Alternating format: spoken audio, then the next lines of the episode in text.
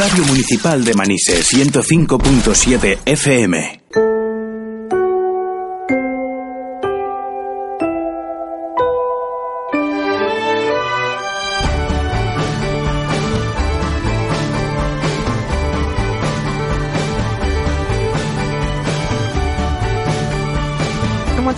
Empezamos hoy la temporada y también damos la bienvenida a, en este magazine a día a día nuevos colaboradores. Uno de ellos es Blanca Jorge. Bienvenida a radio, Blanca, ¿qué tal? Buenos días, encantada. Vamos a hablar un poquito de ti, para empezar un poco a tomar forma esta sección. ¿Quién eres? ¿De dónde vienes? ¿Qué has hecho en tu vida? Cuéntanos. Yo soy Blanca Jorge y bueno, trabajo aquí en Manises, estudié psicología en la Universidad de Valencia y después realicé un máster en psicología clínica. Las prácticas de la licenciatura las realicé en un centro de estimulación temprana con niños entre meses y tres años y después continué completando mi formación con cursos como cómo formar una escuela de padres, prevención del bullying en el ámbito escolar, y tengo un gabinete aquí en Manises donde realizamos terapia con niños, adolescentes y adultos. Y trabajamos diferentes temas como la ansiedad, la depresión, terapia de pareja, fobias, problemas de conducta en niños o en adolescentes, mejorar la autoestima, etcétera. Y también realizamos cada mes o cada par de meses talleres de técnicas de relajación, risoterapia, escuela para padres, cómo gestionar el tiempo según la temática. Y también impartimos clases de refuerzo escolar, pero desde una perspectiva más psicopedagógica, es decir, más enseñándoles a estudiar, técnicas de estudio, organizarse, planificar. Y también trabajamos dificultades del aprendizaje, dislexia, en grupos de tres alumnos, grupos reducidos, y ayudándoles un poquito a que aprendan a estudiar, más que a la materia en sí. Aparte también creo que tenéis una aplicación web. Sí, tenemos una aplicación web en la que estamos en contacto directo con los padres, donde vamos poniendo las notas, lo que hacemos en cada clase, tareas, etcétera, para que haya una comunicación Claro. lo más continua posible. Hablas en plural, Blanca. No sé si estás tú sola o te rodeas de colaboradores que hacer posible ese trabajo. Por ejemplo, para realizar los talleres sí que cuento con compañeros para hacerlo más mejor, para tener diferentes perspectivas, a lo mejor con otros compañeros que han formado en otras áreas que yo no me he formado y entonces siempre es bueno trabajar con, con compañeros. Y todo esto tiene un resultado bien reciente porque, si no me equivoco, estás eh, de enhorabuena, vas a ser noticia, ya lo estás siendo en estos días, porque claro, recibir un premio como son los premios Innova, la temporada esta que en breve se van a, a otorgar en este 2017, pues oye, anima a seguir, ¿no? Anima a decir, bueno, es una recompensa al trabajo hecho, a seguir adelante, que aún me queda mucho, pero te damos desde esta radio la enhorabuena por ese premio. Muchas gracias, sí, ha sido el bronce y la verdad es que sí, te anima a seguir trabajando y es como un reconocimiento que vale la pena lo que estás haciendo y muchas veces pues a lo mejor embarca- embarcarte en aventuras difíciles ves que es un reconocimiento y que vale la pena. Claro. Pues eh, esta semana es la Semana de la Innovación. Iremos hablando en esta radio también un poco de las actividades que hay y de esa gala que esta semana también Mm. eh, tendrá lugar en, en Manises.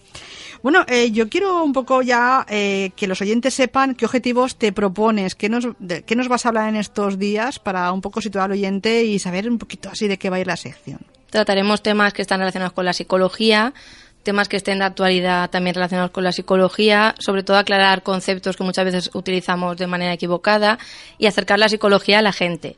Y sobre todo lo que yo uno de los objetivos principales que tengo es que se entienda o que la gente entienda que es muy importante tener una buena salud mental, digamos. Es decir, que no pasa nada por ir al psicólogo, por ir como prevención antes de, estallar muchas veces, pues es bueno ir, que nos ayuden a saber gestionar los conflictos, el día a día, el estrés, eh, los problemas en el trabajo, con la familia.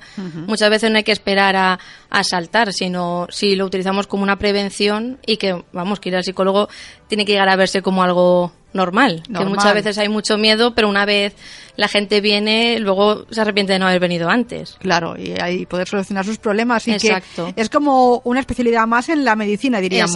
Igual que vamos al dentista o vamos al cardiólogo, que no pasa Exactamente. nada por ir al psicólogo, que no estamos locos, ¿eh? que, que- que no. Exacto. Hay mucha gente que tiene ese concepto de es que no voy al psicólogo porque no estoy loco, no estoy loca. Esos son términos que vamos a intentar en esta sección eliminar. ¿no? Exactamente. Perfecto. Vamos a hablar ya de un tema, para entrar en materia, un tema que a todos nos, nos puede interesar bastante. Vamos a hablar de, de la memoria, si no me equivoco, Blanca. Sí, hoy he traído el tema de la memoria, que es algo bastante importante. Es algo que utilizamos día a día y es algo que es una capacidad básica del ser humano y es no, no podríamos vivir sin memoria. Y es un proceso muy importante porque nos permite aprender información nueva, almacenar esa información y en el momento que la necesitemos rescatarla, digamos. Y yo he traído una clasificación que tenemos dos temas, o sea, dos maneras de clasificar la memoria. Memoria a corto plazo y memoria a largo plazo. La memoria a corto plazo sería, digamos, cuando, por ejemplo, nos dicen un número de teléfono, una dirección o un dato que vamos a utilizar en los próximos segundos o minutos, esa retención de ese, de ese dato. Es algo que, que lo mantenemos hasta que en unos segundos lo utilizamos y después ya, digamos, se olvida. Pero en cambio tenemos la memoria a largo plazo, que es eh, un mecanismo cerebral, pero que ya nos permite mantener esa información más tiempo, desde segundos, meses hasta incluso años. Y dentro de esta memoria a largo plazo también tendríamos otras dos memorias. Tendríamos la memoria declarativa, que es según el contenido de esa memoria, podemos hablar, por ejemplo, de la memoria semántica, por ejemplo, cuando nos aprendemos las capitales de los países, la eh, información de este tipo que sobre todo eh, la aprendemos en la educación, en el colegio, para qué sirve un termómetro, cosas así. La fase educativa que estamos todos en el colegio, aunque hay gente que aunque es adulta se sigue formando y sigue yendo a clase. Exactamente, pues esa, esos conocimientos que adquieren en esa etapa se llamaría memoria declarativa y se y perduran durante años, porque si hacemos memoria nos acordamos de cosas que aprendimos en el colegio, claro. no de todo, pero sí de cosas puntuales. Por eso es importante a veces, eh, eh, Blanca, estudiar bien, es decir, a veces memorizar y luego repetir como un loro no nos ayuda a retener, ¿no? Exactamente si no hacemos bien el proceso de adquisición, ese concepto nos servirá para el examen, pero luego, digamos, lo olvidaremos. Pero si aprendemos bien, luego ese concepto se puede quedar en el cerebro años y años. Esto es un consejo sobre todo para los padres, ¿no? Que vean cómo sus hijos están estudiando, si tienen unas buenas técnicas para, para estudiar y tener unos buenos rendimientos o simplemente se dedican a memorizar y luego al cabo de un año no se acuerdan de nada. Exactamente, es muy importante porque ahí tenemos la diferencia entre aprender, digamos, o aprobar un examen. Claro. Entonces, aprobar un examen eh, eh, no tiene que ser un objetivo, sino el objetivo tiene que ser, aparte de aprobar, aprender. y, si, y si estudiamos bien, aprendemos mejor y sobre todo eso nos dura para después. Claro, años y, años. esos conocimientos irán en ese tipo de memoria. Y luego tenemos, por ejemplo, también la memoria episódica, que es de cuando tenemos experiencias, pues nos acordamos de nuestra primera comunión, la primera vez que fuimos a una actividad extraescolar, la primera vez que fuimos al colegio. Esos acontecimientos, digamos que se almacenan en otra parte del cerebro y también son más difíciles de olvidar, porque también pertenecen a lo que decíamos de la memoria a largo plazo. Casi todo el mundo se acuerda de esos primeros días en algo nuevo o importante.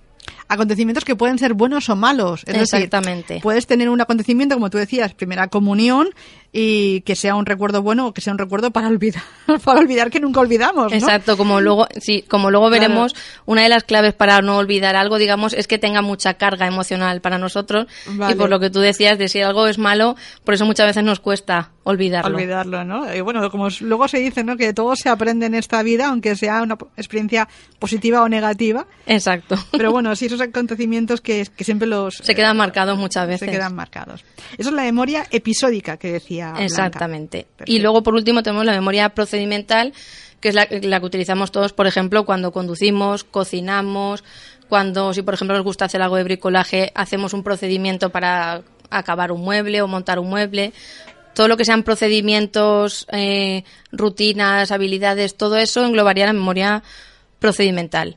Lo que utilizamos, por ejemplo, cuando trabajamos y hacemos siempre el mismo trabajo, pues esas rutinas estarían almacenadas ahí. Y también pertenece a la memoria a largo plazo, por eso no se nos olvida fácilmente conducir o, cocinar que a veces hacemos cosas a la vez. Es decir, conducimos y podemos estar eh, pensando en qué voy a hacer cuando llega el trabajo, por ejemplo, y cuando uno se saca el carnet dices, por Dios, me faltan manos. Claro, pero, ¿no? pero eh, eso viene a eso, a como cuando una acción la repetimos muchas veces, ya pasa a formar parte, digamos, de nuestra memoria a largo plazo y ya ahí el cerebro lo hace como algo automático. Como una rutina. Exacto, no somos conscientes. Y es lo que tú dices, puedes estar conduciendo y haciendo cinco cosas a la vez, pero aunque a la vez pensando... Aunque no se aconseja. Exactamente. una cosa es lo que hacemos, otra cosa es lo que se debería hacer. Hay que hacer también una diferenciación. Pero sí que es verdad que es eso, cuando te sacas el carnet de conducir, tienes que pensar en tantas cosas que luego cuando llevas años conduciendo haces lo mismo pero no eres consciente. Claro, es verdad. Pero es por eso, porque se guarda en la memoria a largo plazo y ya nuestro cerebro va en piloto automático, digamos. O cocinar, como decía Blanca, ¿no? Podemos cocinar y a la vez pues estar hablando por teléfono y Exacto. que no se nos queme el arroz, ¿eh? no se nos... ¿eh?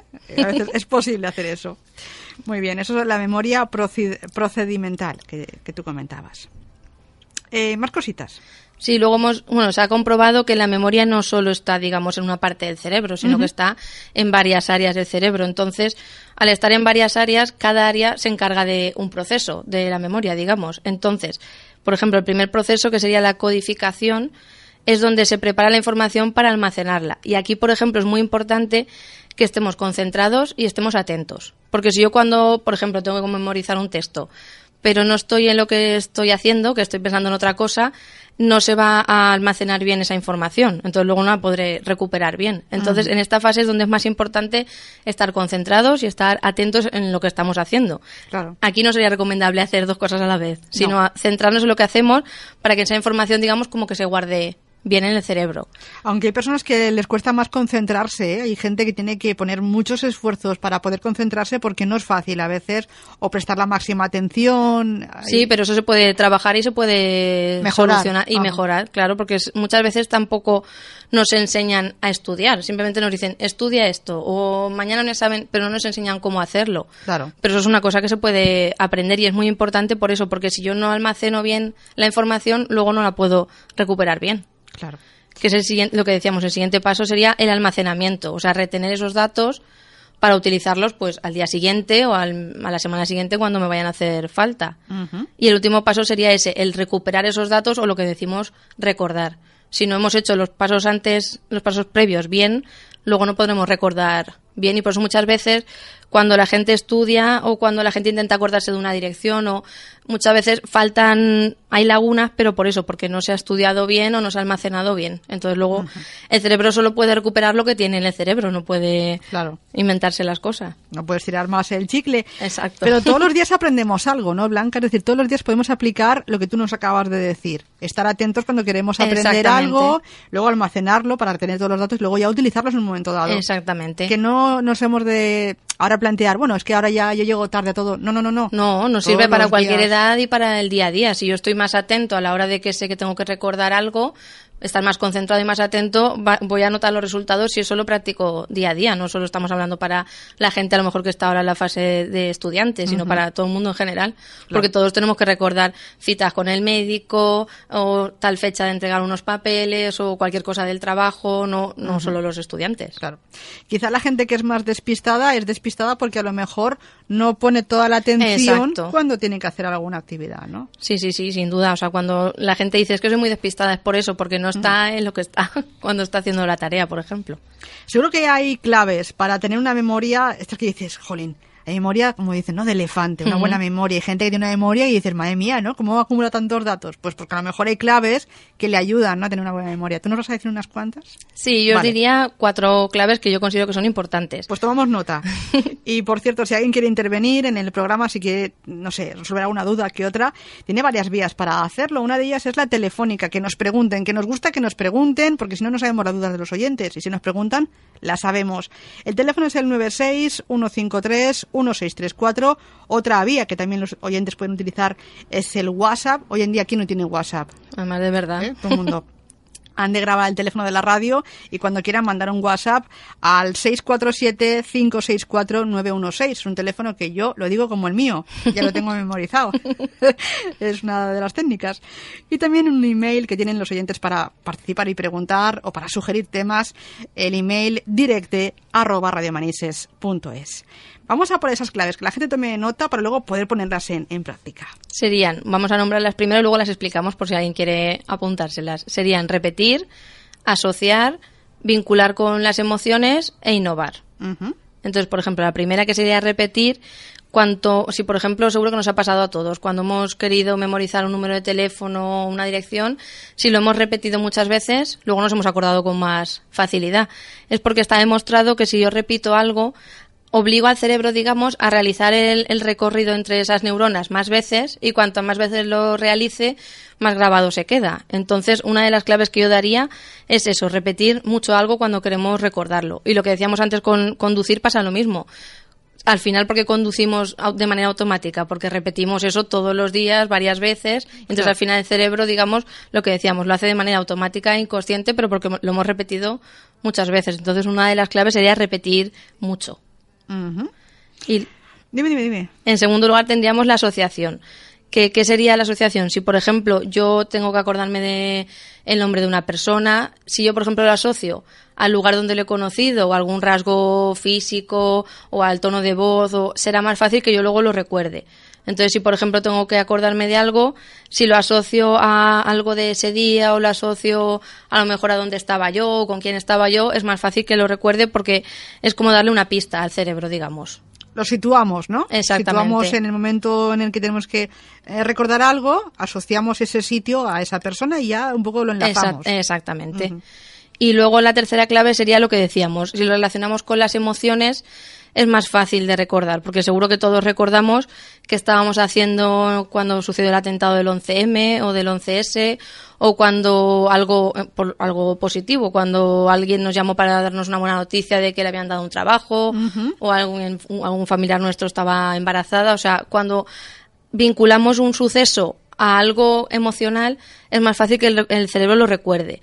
Y esto se debe a que como las emociones están, digamos, en la parte del cerebro que llamamos la amígdala, en la parte más más antigua que tenemos. Entonces, si almacenamos ahí ese recuerdo, es más fácil que luego lo recordemos. Y es eso, todos nos acordamos seguro de eso, de, de dónde estábamos cuando pasó algo bueno o lo que decías antes, cuando pasó algo malo. También. Por eso nos acordamos tanto, porque se almacena en esa parte del cerebro y es muy difícil que el cerebro lo olvide. Lo olvide, ¿verdad? Ujú, Muy bien. Tenemos ya tres claves explicadas, nos faltaría una cuarta. La última sería la novedad. O sea, cuando algo es nuevo, cuando algo es que el cerebro no ha visto nunca, le atrae y es como que tiene ganas de recordarlo. Entonces, por ejemplo, si tenemos que memorizar un texto o un número de teléfono o un lugar, pues es más fácil si a lo mejor lo hacemos atractivo para nuestro cerebro. cerebro pues por ejemplo, si lo subrayamos con colores llamativos, si nos imaginamos cosas nuevas relacionadas con ese texto, va a hacer que le llame más la atención al cerebro que si a lo mejor es lo tradicional o, o lo de siempre. Claro, pero siempre que te- siempre que nosotros estrenamos alguna cosa, ¿eh? sea algo material, eh, uy, tenemos una vidilla. ah, Exactamente. esto es nuevo, ¿no? Claro, porque para el cerebro es, es, es eso, algo nuevo y no es algo aburrido, digamos, como siempre. Entonces presta más atención. Claro.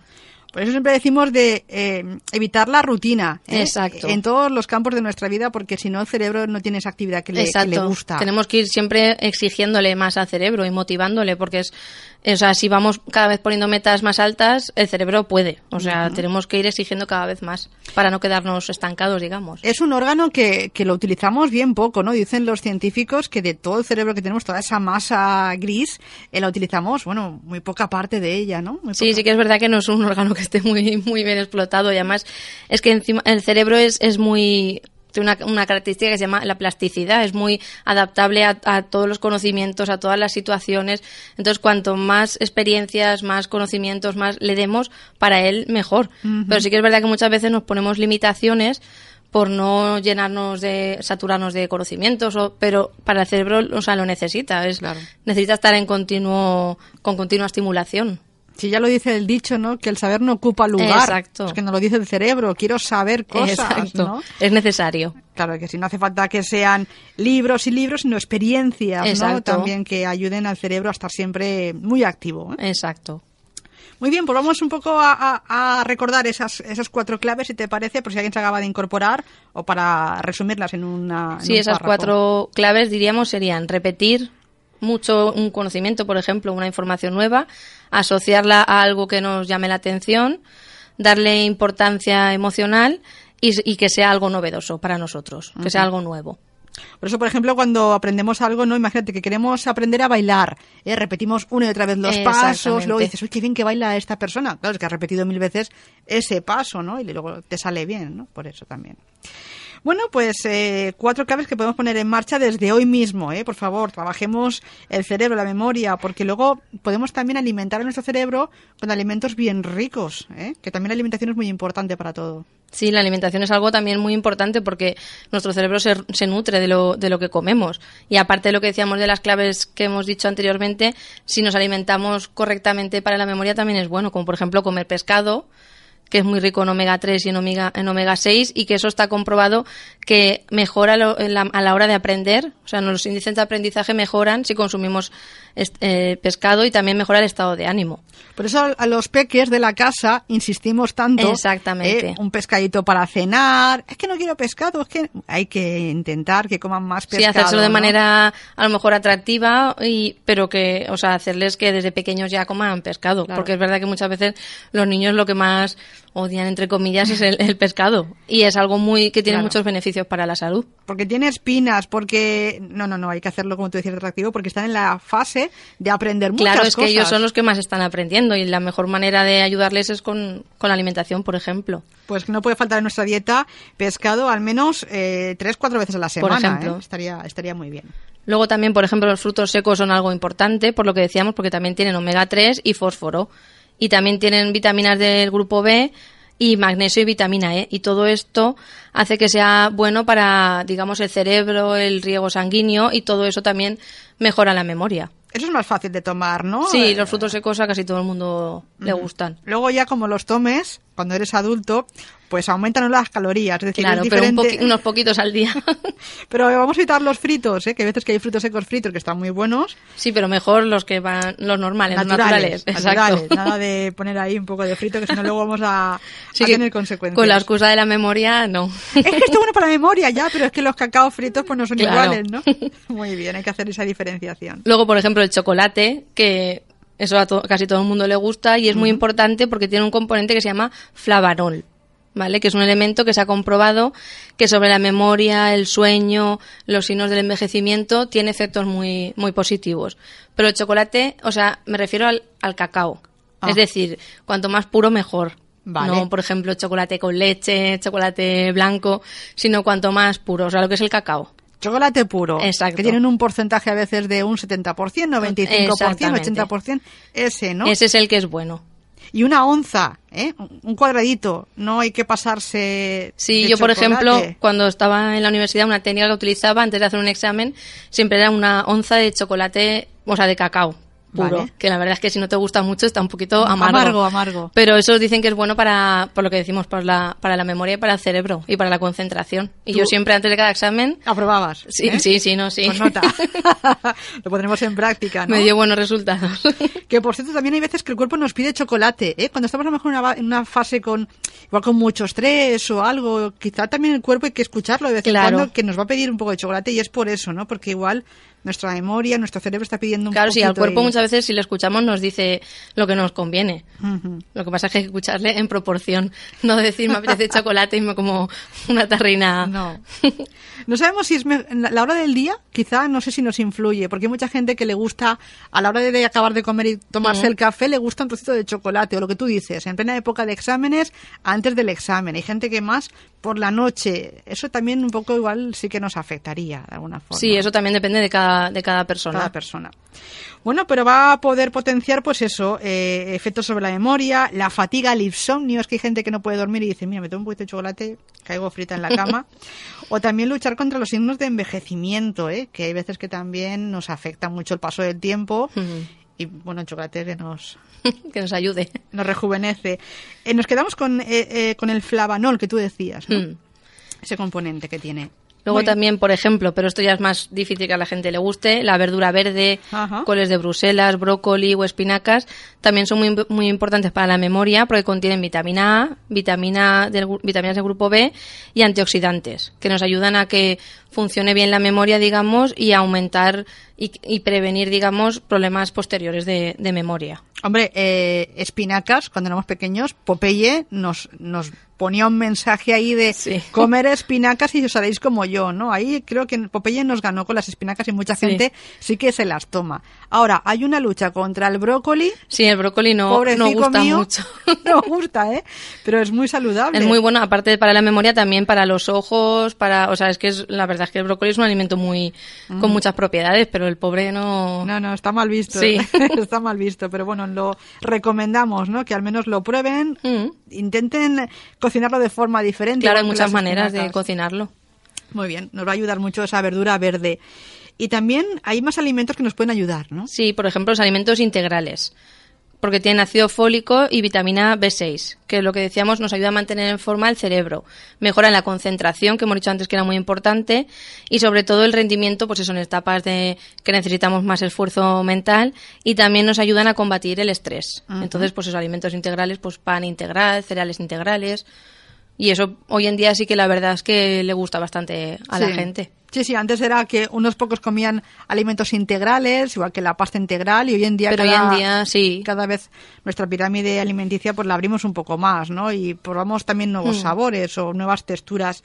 Yo creo que todo el mundo esto que tú dices lo sabía, pero a lo mejor no lo aplica. Exacto. O no sabía los beneficios para, en este caso, la memoria. Así que hoy hemos intentado que la gente lo sepa, lo aplique y a lo mejor algún fruto que no sabía, yo qué sé, por ejemplo, el tema de alimentos integrales. Eh, igual hay gente que dice, bueno, pues venga, voy a dejarme un poco las harinas blancas yo voy a probar por el integral. Sí, eso también tener un poco la mente abierta con los alimentos, ir probando y, antes de decir que algo no nos gusta, pues probarlo, por si acaso. Claro que Y sobre todo si sabemos que tiene beneficios, pues es más fácil. Aprovecharlo. Eh, a la gente le gusta mucho esto de los trucos. Dame trucos, eh, claro, para ponerlos yo en práctica y que sea más, para mí más fácil, no hacer cosas que a lo mejor me cuesten. Tú tienes truquitos por ahí. Hoy? Sí, hay unos trucos, por eso, para lo que decíamos, para mantener la mente en forma. Igual que muchas veces nos preocupamos por el cuerpo, pues preocuparnos también un poco por la mente. Y los trucos que yo daría serían eh, utilizar reglas mnemotécnicas. ¿Qué me refiero con reglas mnemotécnicas? Por ejemplo, cuando tenemos que aprender algo, podemos eh, crear, por ejemplo, si tenemos que aprender una frase, pues con la primera letra de cada palabra de la frase, pues crear una palabra nueva y así a lo mejor es más fácil acordarnos, o vincularlo a una canción, o eh, o sea, todo lo que sean trucos para que ese conocimiento no se nos haga tan aburrido, no se nos haga tan pesado, digamos. Muy bien. También, por ejemplo, jugar a juegos de lógica, crucigramas, sudoku, sopas de letras, cualquier eh, videojuego, por ejemplo, la Nintendo DS, el Brain Training o cualquier videojuego en cualquier plataforma nos puede ayudar a mantener la, mente activa. También hacer ejercicio físico con regularidad, también, por ejemplo, si hacemos, si realizamos técnicas de relajación, yoga o meditamos, eso es algo que nos ayuda, aparte de que nuestra memoria y nuestra concentración sea mejor, también pues a vivir un poquito más calmados y más centrados. Muy bien. También es bueno dormir 20 minutos de, siesta al día. Esta me la apunto, que no la hago pues 20 minutos, o sea, hay estudios que demuestran que 20 minutos es, es a lo mejor más no y menos tampoco porque el cuerpo no llega, digamos, a relajarse, pero 20 minutos al día es recomendable. Y también anímicamente hacer ahí un parón a mitad del día también nos, nos ayuda a a la tarde, por ejemplo, y lo que nos quede de día, cogerlo con más fuerzas. Porque muchos países extranjeros apoyan esto, ¿no? la siesta española la, la, intentan aplicar en su día a día porque tiene muchos sí, porque luego cuando una vez has hecho la siesta estás más concentrado, más atento, y si no, sí que es verdad que estás así todo el rato como mm. encima con el sueño ese que nos entra después de comer, porque baja el azúcar y todo, entonces muchas veces es recomendable hacer 20 minutitos. no, no, no más. No, hay que ponerse el pijama, que hay mucha gente que bueno, se vuelve loca. No, no, esos 20 minutos para poder descansar y seguir, ¿no? Que mucha gente que si no los hace, uf, luego lleva una tarde fatal. Otro truco, por ejemplo, que daría yo sería no hacer varias cosas a la vez. Es decir, estamos muy acostumbrados a eso, lo que decíamos antes, hacemos una, la comida, a la vez llamo por teléfono, a la vez pongo la lavadora, a la vez, pues no es muy recomendable hacer eso porque es como que también saturamos al cerebro en exceso. O sea, lo estresamos más de la cuenta. Entonces es mejor que hagamos una cosa, cuando hagamos esa cosa hagamos la siguiente. Por lo menos yo sé que muchas veces en el día a día eso es difícil, pero vamos a intentar ponerlo en práctica porque notaremos los beneficios. Y como último truco que está relacionado con las claves que decíamos antes, aprender cosas nuevas. O sea, si vamos poniendo retos a nuestro cerebro, vamos haciéndole que aprenda, va a estar siempre activo y siempre va a hacer, es como lo que decíamos del ejercicio físico, siempre va a estar en continuo ejercicio y eso es muy recomendable para prevenir futuros problemas de memoria y para estar en forma, digamos, cerebralmente. Trucos estos para mantener una mente en forma, los que nos propone Blanca Jorge, psicóloga. Y por cierto, no sé si eso tiene relación también con eh, prevenir una enfermedad como es el Alzheimer, Blanca. Sí, lo que, sí, estaría relacionado porque si nos centramos en esa prevención, no en solo a lo mejor cuando ya una persona tiene esa enfermedad, sino en prevenir antes, probablemente esa enfermedad no aparezca o aparezca más tarde o controlemos mejor esos primeros síntomas. Entonces, si tenemos un cerebro activo, aprendemos cosas nuevas, nos alimentamos bien, etcétera, es más fácil que se, si aparece esa enfermedad se retrase esa aparición. Claro. Entonces sí que sería recomendable eso, lo que, los trucos y las claves que hemos dicho anteriormente. Yo invitaría al oyente que si quiere ya preguntarte algo a nivel personal, eh, quiero que me digas dónde está tu gabinete, dónde podemos contactar contigo. Pues estoy aquí en, en Manises, en la calle Oeste, en el patio 10, en la puerta 23. O por teléfono también pueden contactar conmigo en el 600-712-444. O en mi página web, blancajorge.com. También tienes página de Facebook, si no me equivoco, es decir, que varias vías para poder contactar Sí, contigo. sí, sí, por... hay muchas maneras. Y cada lunes a las doce y media en esta radio, en el magazine A Diari. Pues pondremos en práctica lo que tú nos has dicho hoy, Blanca, y te esperamos en una semanita. Gracias. Muy bien. Hasta la semana que viene.